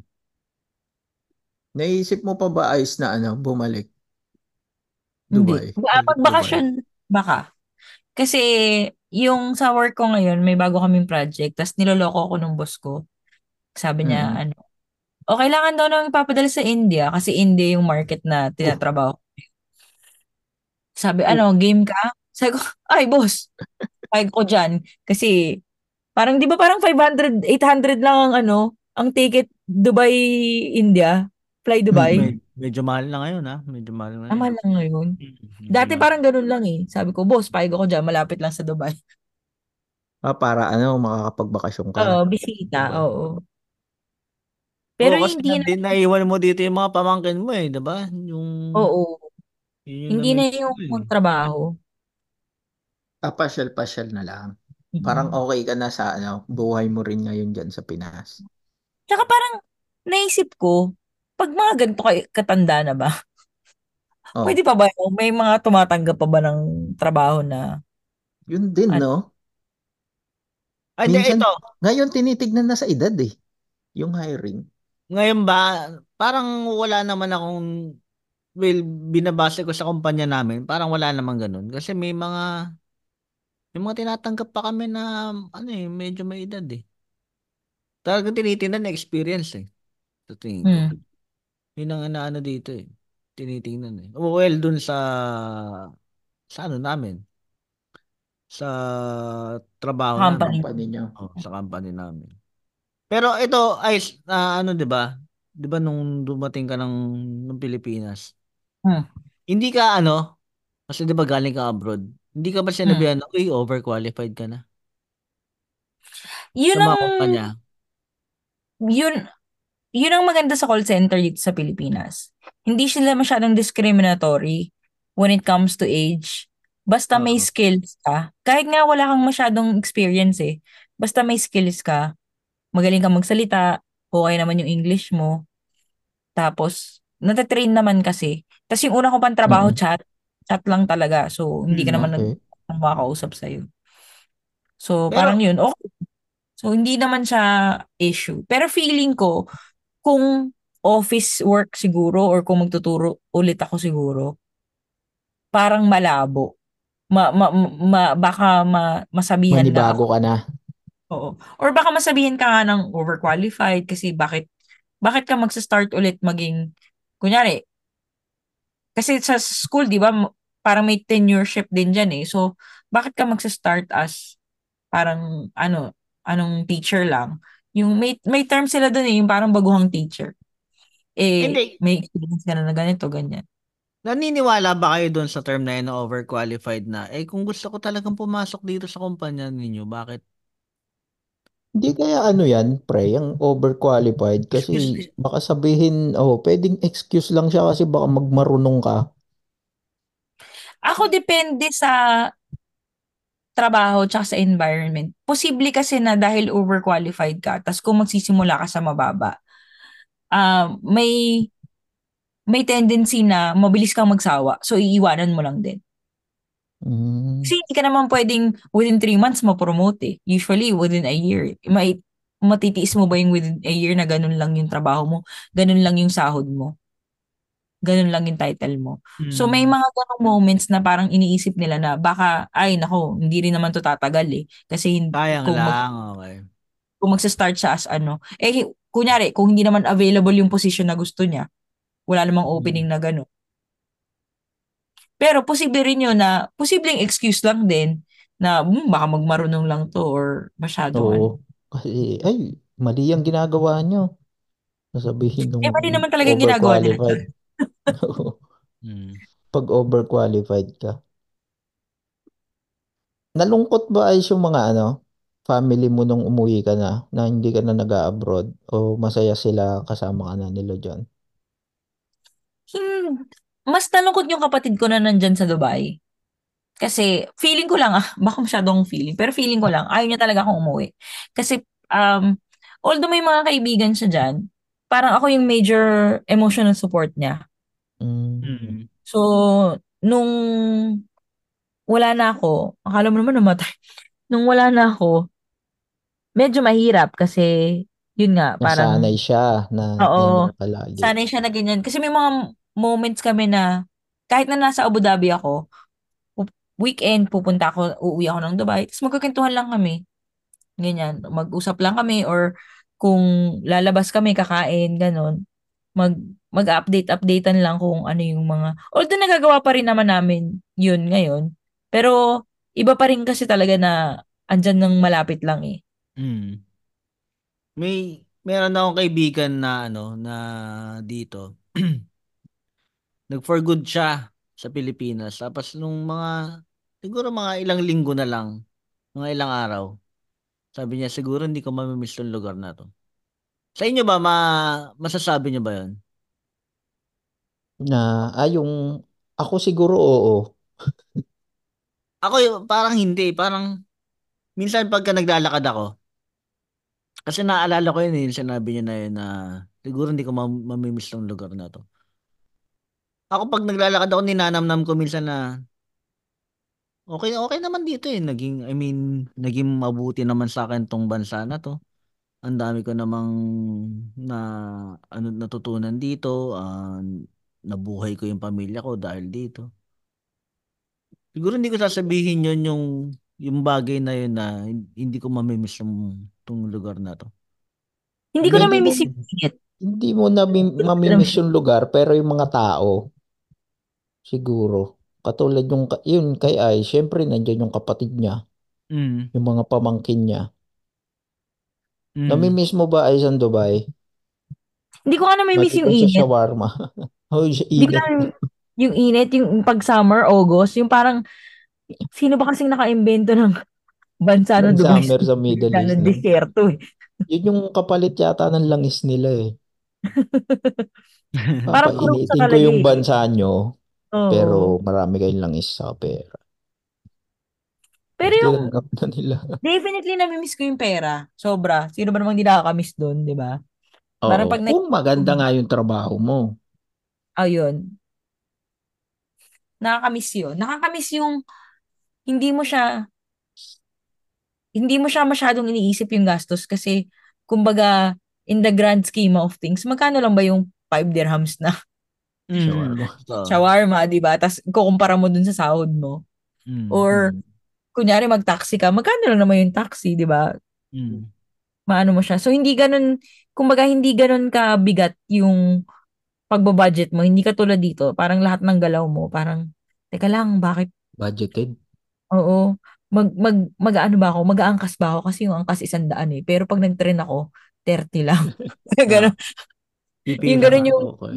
oo, ganun yung isip mo. Parang, Jollibee ba ako? Kasi yung Jollibee 150. Tapos yung karindere dyan sa likod, 80 lang. Ganun ka Isa yun mag-isip. sa mga ano eh. Isa sa mga ano, mga nagagawa ko kasi dito yung medyo medyo balance yung work life balance ko ngayon eh. Sa ngayon na hindi pa masyado malakas yung yung project na hinahawakan ko. Siguro yun yung mamimiss ko kung sakali mag-for good ako na kaya ko mag magbisikleta sa umaga, tapos sa weekend, magagawa ko rin yun. Alam mo yun, tapos pagdating ng gabi, pwede akong mag-open mic, pwede akong mag, ano, pwede akong, ito, mag-recording, gawin yung podcast. Sa Pilipinas, Basketball. hindi ko magagawa eh. Oh, ma- mapag-basketball sa gabi. Hindi ko magagawa ito eh, sa tingin ko. Bakit, pre? Sa Pilipinas ako nagtatrabaho. Sa tingin ko Pagod lang. ka sa biyahe eh. Oo, Ah, kasi sa traffic. Oo. Sa tingin mo, gigising ka ng alas 4 ng umaga para mag-bike tapos Pa Sasab- magbabike ka na, pre, papasok. ayun, ganoon na rin, ganoon na nga yung gagawin mo. Ganoon na nga yung ano ah magiging lifestyle mo na mag ano ka na. Mandirig mo kasi ano ka eh. talaga sa third. Kaya naisip ko yung topic ni Ice. Parang feeling ko malapit na akong umuwi kasi. eh. Parang hindi na rin Mm. talaga ako masaya rito. So, siguro ano, magugulat ako na kalahati ng taon nandito pa ako siguro. Baka Mm. parang hindi na siguro kaabuti ng kalahating taon. Parang nagbabalak na rin ako umuwi. Mm. Siguro yun yung yun yung pagkakaiba nating tatlo, no? Kaya naging madali Hmm. para sa akin umuwi. Kasi wala akong wala akong anak, wala akong pinag-aaral, wala ba? wala akong Shit, hindi ako sure pero alam ko wala. Na natin. Sana wala. Yan ko lang nalaman ah. Yun. Oh, yung single ka si si Ice eh. Oo. So parang alam mo Oh, yun, ba- wala akong baka baka may ano ha. nag- Ayan, ako, Okay. pwede tayo mag-dating game. Oo, dating game dating game. nakamatayang dating game. Mm. So yun. So, so parang siguro kaya mas ma- ang dali ng desisyon sa akin na umuwi. Ah. Mm-mm. Mm. Kasi wala akong iniisip na uy, may binabayaran akong ganito or o may pinaghahandaan akong future. Solong katawan Mm. lang talaga na Oo. ano. Oo. Oo. So, at- pero as, at the same time, yun nga, kaya parang naisip ko, kahit umuwi ako dito, hindi man ganun kalaki yung sahod ko, wala nga naman akong pinag-aaral. Ikaw lang na. Ikaw Oo, lang ako lang. Parang, kung meron man akong tulong sa pamilya, hindi ganun kabigat. 'di ba? Iba kasi iba pa iba pa rin kasi yung talagang tuition ng bata. Mm. Totoo. So uh, tsaka yung kung may pamilya ka, yung syempre yung daily expenses nyo, dodoble, triple kasi ilan kayong gumagamit. Eh kung ako ako lang mag-isa, 'di ba? So parang kahit na hindi ganun kalaki yung sahod ko dito, parang kaya naman. Kung kaya kong i-adjust yung lifestyle ko, kaya ko na, kaya ko rin mabuhay. Hindi katulad nung kung may inaalala kong iba, hindi pwedeng sabay, ano yun, parang ang hirap kung hindi kayo same page na sabay-sabay kayong mag adjust eh. At least ako, wala akong iniisip na, Mm. ang selfish mo pakinggan, pero wala akong iniisip na iba. Oo, hindi. Mag-isa ka lang eh. Tama rin naman yun. Yun din no, yung lifestyle change din. Nice. Mm-mm. From An- abroad to Pinas. Ano yung pinakamalaking ano mo nun? Yung hindi pag ka ba? O kasi hindi mag-aircon. Ganon. Yung pag hindi ako naka-aircon. Ano, Oo. siguro yun, tsaka, y- yan pa yung isa kong namimiss sa Dubai. Sobrang efficient kasi ng transportation natin. Mm. Alam mo yun, yung train natin tsaka yung bus natin as in maayos. Parang kung kung malate man, parang ikaw na yung, hindi naman ikaw na yung may kasalanan, no? Pero parang you can work through uh, the discrepancies dun sa schedule. Hindi katulad dito na talagang mandirigma ka talagang commuter eh. Bayani Wala, na lang walang ano eh, kahit saan mong isingit eh. Di ba? Kaya parang gustuhin ko mang mag-grab araw-araw. Para, para, para pag pagod na ako, pwede na, pwede na angkas, pwede na yun. Basta mas mura. Mas okay na Saka yun. mabilis. Oo, Makaka-uwi mabilis. lang, no? Oo. Kasi isip ko kahit mag-amoy kalsada ako, maliligo naman ako, wala namang makakaamoy sa akin, pauwi na ako, ganun. Oo. Sa luho, Nakakapagod din nga yung traffic.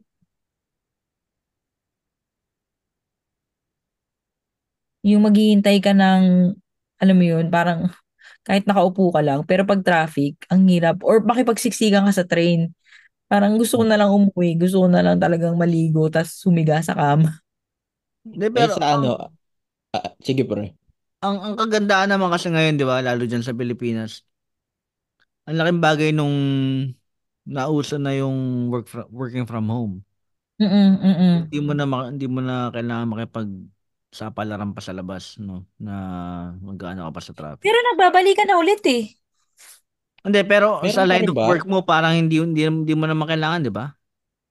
Um, ano kami ngayon, parang 40% of the month. So, uh, thrice a week. Mm, okay. Ah, work. Pero at least yan, Pumapasok kahit ka pa na paano, ah, ano ka pa rin. Mm-mm.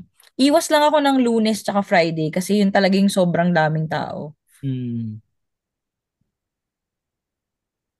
Anong tawag dito? Anong maipapayo mo? Kunwari, yan, total, si Joe Margin nabanggit na rin naman niya na balak na rin niya mag for good. Anong maipapayo mo dun sa mga nagpaplano na mag for good na sa Pilipinas? Damihan nyo yung pera nyo. Oo, no, totoo. Eh, paano pag wala? Mm. Iyak. Iyak na lang. Hindi, ano lang. Lifestyle change kasi yun talaga yung mangyayari. Dapat handa kang tanggapin na iba yung buhay mo sa Pilipinas at iba yung buhay mo sa ibang bansa. Mm. Hin- Kasi Hindi mo rin iba- pwedeng ano eh, no? Hindi mo rin pwedeng gawin yung yung parang buhay mo na parang nagbabakasyon ka lang. 'Di ba kasi pag nagbabakasyon tayo, 'di ba, medyo ah, hindi deserve ko to. Magastos. Oh, Oo. deserve ko to kasi ano eh. Ngayon medyo kalimutan mo muna yung deserve ko to. Pag pagka nag for good ka. Siguro yung deserve ko to magagawa mo na yan pag Pasko. Pagka may Oh, bonus. yung mga deserve ko to mo, yung mga pinag-iipunang moments. Yung Hindi mo deserve ko to, agad-agad makukuha. Yung deserve ko to mga weekly shawarma. Ganun na lang, no? Hindi siya pwedeng di- dito kahit araw-araw ka mag shawarma, ayos lang eh. Mm Ah. Ah, abangan mo magbukas yung ano. Tsaka yun, walang Ramadan dito, so walang ano, walang shortened timings. Mm. Yan. Hina, ano ba? Ah, sinuggest mo ba yan sa trabaho mo nung Ramadan? Ayoko baka wala ng trabaho eh. Magpa-fasting ako eh. Mhm. Pero yun nga, no, lifestyle change talaga. Mm-mm. Yung Lalo na kung matagal ka na sa ibang bansa kasi Mm-mm. iba iba ta- na talaga yung nakakasanayan mo. Tsaka So, mag ano, magandaan mo rin siguro yung yung pakikisama uli sa sa kumpanya. Kasi parang ano ba, magkaiba ba siya? Ibang Kahit kultura. sabihin oh, kahit na sabihin mong Pilipino, kahit mga kasama mo dito mga Pilipino. Iba ba yung Mas- oh, para sa akin mas madali dito makisama sa Okay. mga Pilipino. mm, dahil Hindi ko alam pa, pero parang siguro dahil ah anong tawag dito? Siguro dahil mas madali yung form of communication. Alam mo na yung alam mo na yung isip ng mga Pilipino dito. Wala kasing ano dito eh, walang masyadong kompetisyon. okay. Mm. Hindi katulad sa Tama. ibang bansa na parang kailangan mas magaling ako sa kanya kasi nga ikaw yung naghahanap ng promotion, ikaw yung naghahanap na ano. Mm. Parang Dito parang- kakompetensya mo yung Pinoy. Oo. Mm. Dito parang, oo sige, kakumpetensya mo yung katrabaho mo, pero alam mo kasi na sa skills nyo doon magbabase. So, Hmm. parang hindi hindi ganun ka ano na hindi hindi ganun ka laking bagay yung pag-a-adjust sa mga katrabaho. Mm. Unless walang hiya talaga yung mga trabaho mo. Well, Tsaka dito nga, di ba uso? Diyan kasi hindi uso eh. Parang pagkakatrabaho mo, sige katrabaho o ganyan. Dito hindi. Yung mga workmates mo, nagiging friends mo talaga. Nagkaka-work friends ka talaga na lumalabas kayo na kayo-kayo lang na ang, hindi kayo nag, ang pinag-uusapan nyo about your personal lives hindi na tungkol sa mga sa mga ginagawa sa trabaho. Eh dyan usually pag Pilipino ang katrabaho mo kung lalabas kayo na ah ang tawag dito kung lalabas kayo na mag-hangout ang pinag-uusapan niyo yung trabaho eh kung paano kayo Hmm. naiinis sa boss nyo. Mm. Sinisiraan nyo yung katrabaho nyo ibang lahi. Mm. Oh. Tinatawag niyo silang anaps. Di- parang ano nga rin eh. Parang ngayon medyo naiintindihan ko na yung kasi meron din ako ditong ka-opisina dati na Filipino. Sabi niya, parang may mga tao na kaibigan mo lang siya dito pero pag nag-uwian na kayo ng Pilipinas parang wala na, kalimutan na. Magkakaibigan Oo, tayo dito. ganun. Magkakaibigan tayo dito sa lugar na to kung saan tayo nagtatrabaho. Pero pagdating natin ng Pilipinas, wala na. Hindi tayo magkaano. Hindi Pero na tayo totoo yun. ganun. Di ba, ano? Parang naging magkaibigan Oo, lang kayo yun. dahil sa pera eh. Gusto nyo lang kumita ng Dahil- pera eh. Dahil pareho na kayong mahirap. Hmm, wala na kayong paki sa isa't isa. Pero ano na, na yun yung isa sa mga culture shock ko nung panahon na yun eh kasi bago lang ako eh. Na sinabi niya yun yung gano'n na hindi. So parang nag-isip tuloy ako sa kanya na paano kita pakikisamahan ngayon? Ah mag magiging close ba ako talaga sa iyo yung ah, kasi gan ganun ako makisama sa ano eh sa mga kaibigan ko eh. trabaho. Hmm. Mo naging nga kaibigan- masiseparate yung work friends. Yung Mm, sinasabi nila, di ba? May work friends ka lang talaga eh. Oo. Hanggang trabaho lang. After noon, paglabas nyo ng opisina, wala na. Oo, Parang yun, usapan nyo, trabaho lang din. sa, sa kanya ko rin na natutunan yun na oo nga no ah meron ka na- meron ka talagang set of friends na para dito kumbaga parang sa showbiz nga di ba parang ano tawag doon yung tawag nila James na Taping friends, yung oh taping nila. friends so Nila James. mm. Yun. sa mga artista. No? Tapos paglabas mo, syempre, iba-ibang hobby mo rin. Nagkakaroon ka rin doon ng ibang kaibigan. Mm. Siguro ganun din naman sa work workplace. So, okay din naman pala sa ano, Pilipinas na rin yung ganun. Kasi yung mga kakasama mo, halos wala naman ng ibang lahi sa Pinas eh. Parang mas mahirap Mm-mm. pa nga makisama rito eh. Sa trabaho. Siguro yun. Kasi Siguro ako kaya lahi. mas gusto ko dito. Ang hirap, nahihirapan akong maki- makisama sa ibang lahi. Adjustment Well, talaga sa ugali nila, no? Well, a- ako ako naman kasi parang never ko naman naging ugali na pagka nasa trabaho yung makikipagtsikahan. Baga pagka, traba, pagka nasa trabaho ko, may kinig lang ako ng music, may kinig lang ako ng podcast. Lagi ako may earphones. Yun yung lagi nilang sinasabi sa akin, oh, suot mo na may earphone mo. Hindi ka na naman, hindi ka na naman namin, hindi ka na naman namin ma- makakausap. Ganun ako lagi.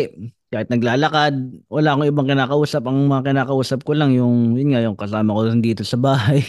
yung, yung kumpare ko. Yung mga kasama ko rin magbike. So, yun lang yung, yun lang yung ano eh, yun, yun lang yung ginagawa ko sa opisina. Mm. And kaya siguro, hindi ko talaga siya, parang hindi ko nga talaga kailangan maki- makipag ah, kaibigan sa mga ibang lahi.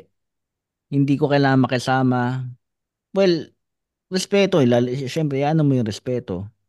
Hanggang dun lang. Talagang professional lang. Professional na courtesy lang dun sa mga opisina na ibang lahi. No, ako kasi mga- talagang halos l- iba-ibang lahi yung nakakausap ko eh. Kaya siguro Hmm. rin nakakasawa din sila pakisamahan eh. Titignan, pag medyo kupal, titignan mo talaga, taga saan ba to? Mm. Na Ako- ste- stereotype mo tuloy sila na ganun. Alam mo, ang, ang natutunan ko ngayon na pagka may pinagagawa sa akin trabaho, hindi na ako mag, ano, kumbaga parang sundalo ano na, hindi na ako Sunod magreklamo. ka na lang. Susundin ko na lang ngayon pagka may ano, pagka hindi kaya, sabihin ko hindi kaya eh. Yun na lang. Kumbaga, lalalo ngayon, ah yung project ko, dala-dalawa, tatlo-tatlo. Ngayon, pagka may mga pinapagawa sila sa akin na pina-follow up nila, sabihin ko, hintayin mo lang. Ginagawa ko, gagawin ko yan mamaya. Hindi na ako yung tipo makikipagtalo pa na sabihin ko, eh, ang dami niyo binibigay sa akin eh. Oo. O ba parang, hindi, hintayin nyo na lang. Ganoon na lang. Yung mag, i, sasabihin ko na lang siya ng in a mild manner na, eh, ang dami yung pinapagawa sa akin. eh. Ang dami yung ano eh, ang dami yung trabaho eh. Ang dami yung tinambak sa akin. Ano sasabihin nila pag ganun? Okay. Okay, we will wait. Kasi, Wala rin Okay sila na eh. nasabi. Oo, kasi ang tulad nung isang araw, sinabi sa akin nung nung amo ko na, oh, nasa na yun, ganito, ganito. Sabi ko may problema dun sa ano eh. Pero inaayos na nung IT. Sabi ko, sabi niya, kailangan na siya ma-issue ngayon. Sabi ko, anong gagawin ko eh, wala na sa akin yung ano, wala na sa akin yung problema nandun sa IT. Tapos sabi niya, eh dapat po i-push. Well, eh, tingnan natin. Ganun lang. Tapos tumalikod na siya. Ganun. Alam mo yun? Hindi, ay, nung, nung dati, nung panahon na yun, talaga makikipagtala pa ako. sa Sabi ko, anong gagawin ko? Anong gusto mong gawin ko? Tatayo ako sa likod niya. Ganto, gagano, gag- gaganon pa ako ngayon. Napapagod ka na rin mag ano yun. Oo, napapagod na ako makapag... mag-reason. Oo, mag, mag ano. So, yun na lang. Hintayin natin. Tapos ngayon nga na maglilive ako, sinabi ko na lang, kasi walang papalit sa akin eh. Oo. Hindi sinabi ko na lang na magli-leave na ako sa Webes. Nag-email lang ako ng ganun. Tapos bahala na sila. Hindi ako magbubukas ng laptop. Kung Problema nyo na yan. Oh, pro- hindi kayo naganap ng kapalit ko. So, ang gagawin natin? Di pagbalik ko na lang doon kung gagawin yun. Sana Yan pala yung isa pa ako. namimiss. Yung 30 days na leave. Ah, ayun, Diyan ba sa oo. Yan Pinas? ang, ma- yan, yan ang ano, yan ang hindi ko na naranasan nung nagtatrabaho ako sa Pilipinas. Yung mag-leave ng mahaba. Oo. Kasi subject to approval yung mga leaves eh. Mm. So Parang parang ang pin- Bakit parang frowned up lang mag-leave ka na isang buwan dyan sa Pilipinas, no? Eh, meron ka namang ano. Pwede mo naman siyang gawin eh, di ba? Oh, ah, kami ano ang leave ang leave credits namin for a year 25 naman. Pero Hmm, kasama na 25 kasi. SL doon. Mm. So yun. Eh kaya lang, 'di ba nag uh, kunyari pagka January, magre-refresh siya. So uulit ka sa zero. Kailangan Parang mong gamitin Oo. na. Oo. ano siya, parang iniipon mo siya eh throughout the throughout the year. So ayun. Kasi, Yun yung mo namimiss. kasi tulad nun sa asawa ko, kung saan siya nagtatrabaho, hindi siya makapag-leave ng, alam mo yun, yung sampung araw. Diba? Dalawang linggo na nakalib siya. Wala silang ganun eh. Ang pinakamahaba lang siguro niya live, limang araw. Ganun. Sanay, sanay kasi dito sa atin pre na kailangan umuwi sa bansa natin eh. Kanya-kanyang Oo. bansa. Kaya siguro Mm. ganun talaga yung offer nila, di ba? Sa bakasyon. Mm. Yun yung nasa offer letter kaagad yan eh. Kung ilang days yung bakasyon mo sa isang taon. Plane ticket kung kasama. Ayun. Yun, yun ang mamimiss mo sa Pilipinas. Yung makasakay ka ng eroplano na hindi mo kailangan bayaran. Na malaki. Tas malaki, no? Oh, malaki, oh. Saka hindi kayo naharang ng immigration officer. yun. Hindi kayo Wala. nahanapan ng yearbook. Hindi, tsaka yung, ang mamimiss mo yung kakabaka-baka doon na pupunta doon sa magpapatimbang ka ng bagahe mo, no? Yun, ka. Ba't marami may kang mamimiss. kang tuyo? No, ba't may dala kang tuyo? Sa Davao ka lang pupunta. Ma- mamimiss mo yung mga. Davao. Dala kang balot. Wala bang balot doon? balot. Mas masarap daw po yung balot dito sa QC. Kaya ano, papasalubungan ko sila sa probinsya. Maraming maraming salamat Ice sa Ay, salamat din. pagkwento ng Salamat, in- Ice. yung buhay. Mm. Baka may gusto kang batiin o i-promote. Yan din yung problema ko kila sa Topak and Tantrums eh. Oo, narinig Ah, ko. wala Wala, wala wala. Huwag niyo akong hanapin. Oo. Huwag niyo siya i-follow sa Instagram at sa Facebook. mm. Yan ang, yun ang bilin ni Ice. Pero maraming maraming salamat. No? Talaga pre, ako pag umuwi ako sa Pinas, talagang nimi-make sure ko nagkikita kami ni Ice eh. Mm. Pwede pa kasi binibigyan niya akong burger machine. Ah. Ang layo mo kasi. Show ah. Ilipat mo kasi yung La Union sa Pilipinas. Oo, Ay, sa Maynila. sa Pilipinas. Ba, may bahay naman ako sa Quezon City. Muuwi naman ako doon. eh. Ayan, pag uwi ni RJ oh. Oo nga Salamat pala, may ano, ah, kita Okay. tayo doon. Kita tayo doon sa show ni Muman sa January 20. Sino mga kasama niyo dyan pre? Oo, ang kasama namin dyan, si RG, si Steven Sagad, tsaka si Alexio, Daba, Alexio Tabapunda, and uh, headline niya ni Norman Muman Reyes. no? Ang pangalan Saan? ng show ay Normal sa Wicked Dogs BGC. normal. Yan ba yung Mm. pinost ni Ninong Bay? Di pa, O iba, iba pa. pa? Mm, Ay, iba pa. Makay. Tapos na yun. Pagka lumabas to, Kali- tapos na yung show na yun. Kaliwat Ah, kanan okay. yung show ni RJ. Siyempre, pag uwi, naghihintay Hindi. ang stage sa kanya. ano lang tayo dun, na hatak, ay na salingkit lang tayo dun. And uh, pare, babatiin ko lang nga pala no, to si paring Joshua Ong. Uy, parang Ah, Joshua. Mm, nakita, nagkita kami pare sa mall. Tapos nung nakasalubong, nagulat ako eh, nakasalubong ko siya, sabi niya, RJ? Sabi ko, Oh, Hindi ko siya namukhaan eh. Tapos na RJ ako ran. Sabi ko, oo. Ayun. Joshua ah, salamat at ah, nagkita tayo. No? And ah, regards dun sa family mo. ano Na, yun pre? Sino yun pre? taga ano, taga Dubai pre. Ah, nakikinig? Ah, nakikinig. Oo, nakikinig ko. May, ano siya, Big siya yung host ng na ano. yung kaibigan natin. Big time na. Hindi. Si Sabi nga Joshua ni Ong Eric, yung... putya, celebrity. Hindi, si Joshua Ong yung ano, yung host ng Hobby Podcast. No, meron, meron din siyang Ah, podcast okay. sa... Ah, so masama lang ugali mo. Hindi mo siya nakilala. Hindi na nagulat ako kasi nag ano, nag-iisip ako kung bibiling ko na yung cellphone ng asawa ko tapos bigla may tumawag nung nakita niya ako. nagulat ako. Ayun, tapos ano kasama niya yung ah, asawa niya tsaka yung parents niya. Hindi, binasa ni Joshua yung nameplate ni RJ eh. Pag naglalakad si RJ, naka-nameplate yan. Hindi. Binasa niya yun? lang RJ Suot ako niya yung t-shirt ng Buhangin Brothers. Hindi ah, wala naka-jacket lang ako. Yung ano, meron ako dun yung nasa ulo ko, yung parang yung sa ano, parang yung sa yung sa Pinoy Itbulaga. nyo. Yun, nandun Pinoyenyo. yung pangalan ko eh. Pinapahulaan ni RJ yun. Ayun, shoutout kay Joshua Ong. Salamat pare sa pakikinig. So, Sana masalubong din kita. sa Pilipinas na eh. Mas mahal mo sa Pinas tayo magkasalubong. No? Maraming maraming salamat. So, mga pasalamatan ko pala pre yung mga kasama natin dito sa Zoom. Ayan, nandyan si Eric Eric Soriano, si Jello Agapito, si Vincent Cañedo nandito at si Mark D. Humabol. Ayun.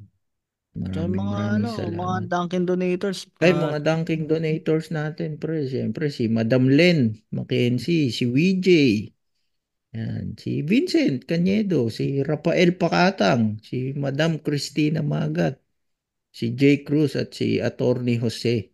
Saan magkita kayo ni Attorney Jose, pre? Oo, magkikita kami yan. Pag ano, Bulaga.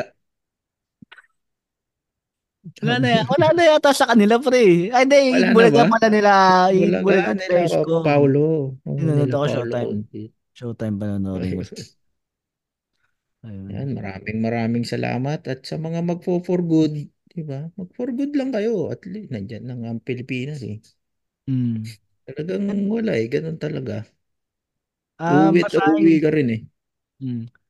Ba- importante, uuwi ka na hindi naka-freezer. Ah, basahin ko lang yung ano, yung mga nakinig no nung yung mga sumagot nung ano natin ng mga episode ah, question. Ito si Paring Mac. Ang tanong natin dito no episode 55 sa gusto kong matutong mag-drive. Anong hindi mo makakalimutan na experience sa pagkuha ng lisensya at pagmamaneho? Sabi ni Mac, ah, may 23 black points agad ako nung nakuha ko lisensya ko sa Abu Dhabi.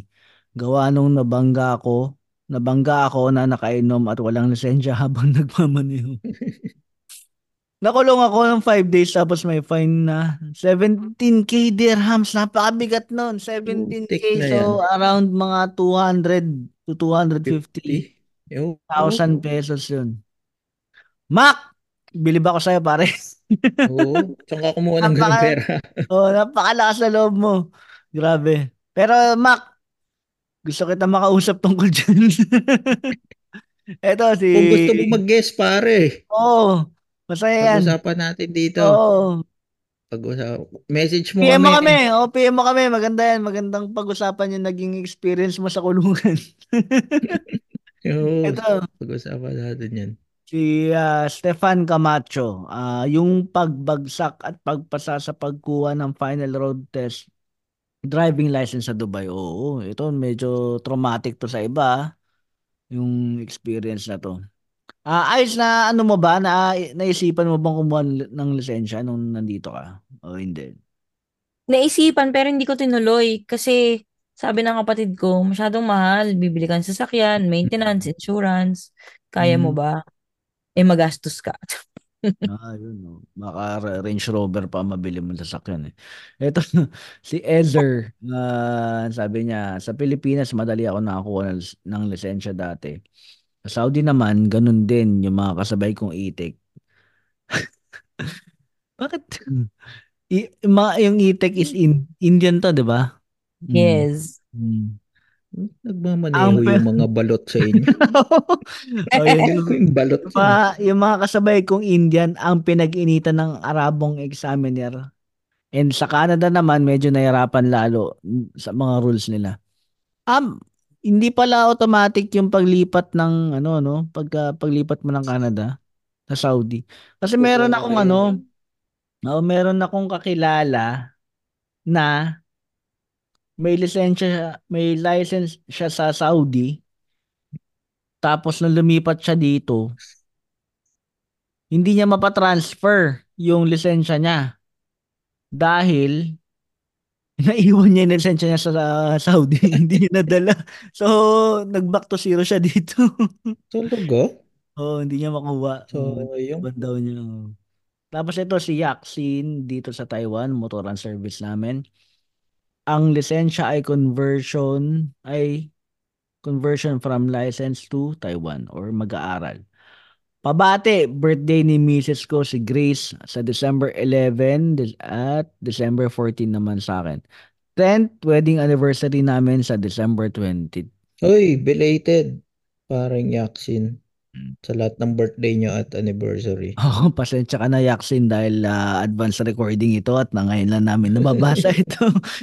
at ah, sa January pa ang labas na ito. Ito si William Jan, na-guess natin doon, no? sumagot pa dito sa tanong natin. Yung pagpasa ko, syempre di ko in-expect na yun yung araw na papasa ako kasi yung drive ko, bahala na si Batman, yung ginawa ko. And ah, akalain mo, okay pala siya mag-drive, ayun, pumasa. Si John, ah, Santa Makmak na fixer sa Pilipinas pero noon pa man noon pa naman yan dahil nag ano yan? Nagkaan. Nawala na siya, siya nung panahon ni Duterte, yung mga fixer daw nung panahon ni Duterte nawala yung fixer sa LTO. Natukhang. Yun ang akala mo. Natukhang. Sabi ni Jello Agapito, no? Shout out kay Ate Doris doon sa LTO Giginto. May kodigo doon sa exam room sa pagkuha ng lisensya. Tsaka mabili, mabilis doon ng pila pag siya ang nasa cashier. Oo. Oo, meron yan. Yung binibigay na exam, may sagot na minsan. Mm, totoo yan. Sa Kaya hindi ako LTO. naniniwala doon sa ano na wala na raw fix. Ni Duterte.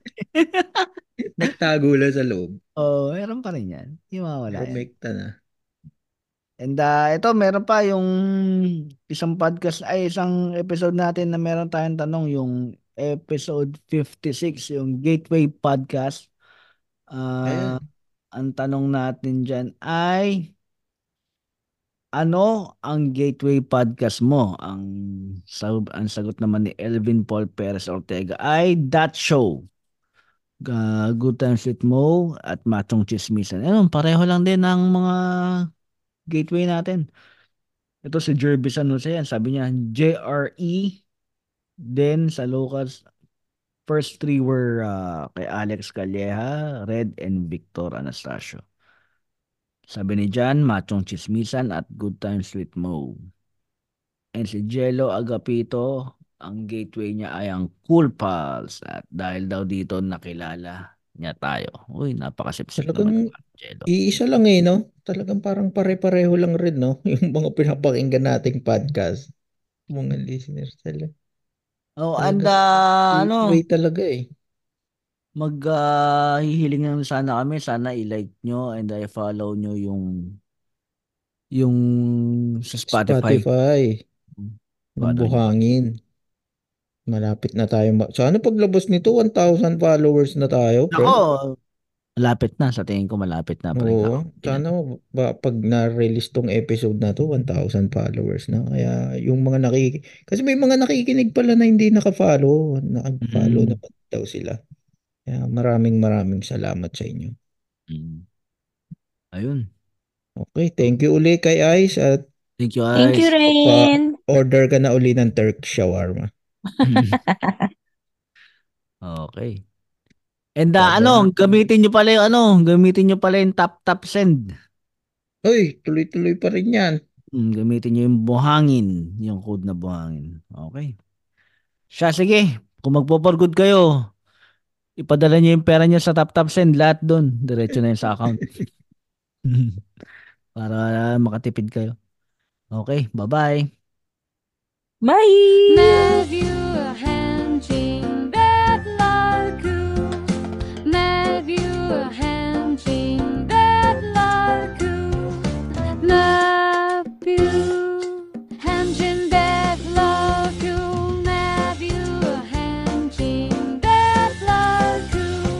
Thank you for listening to the Buhangin Brothers podcast.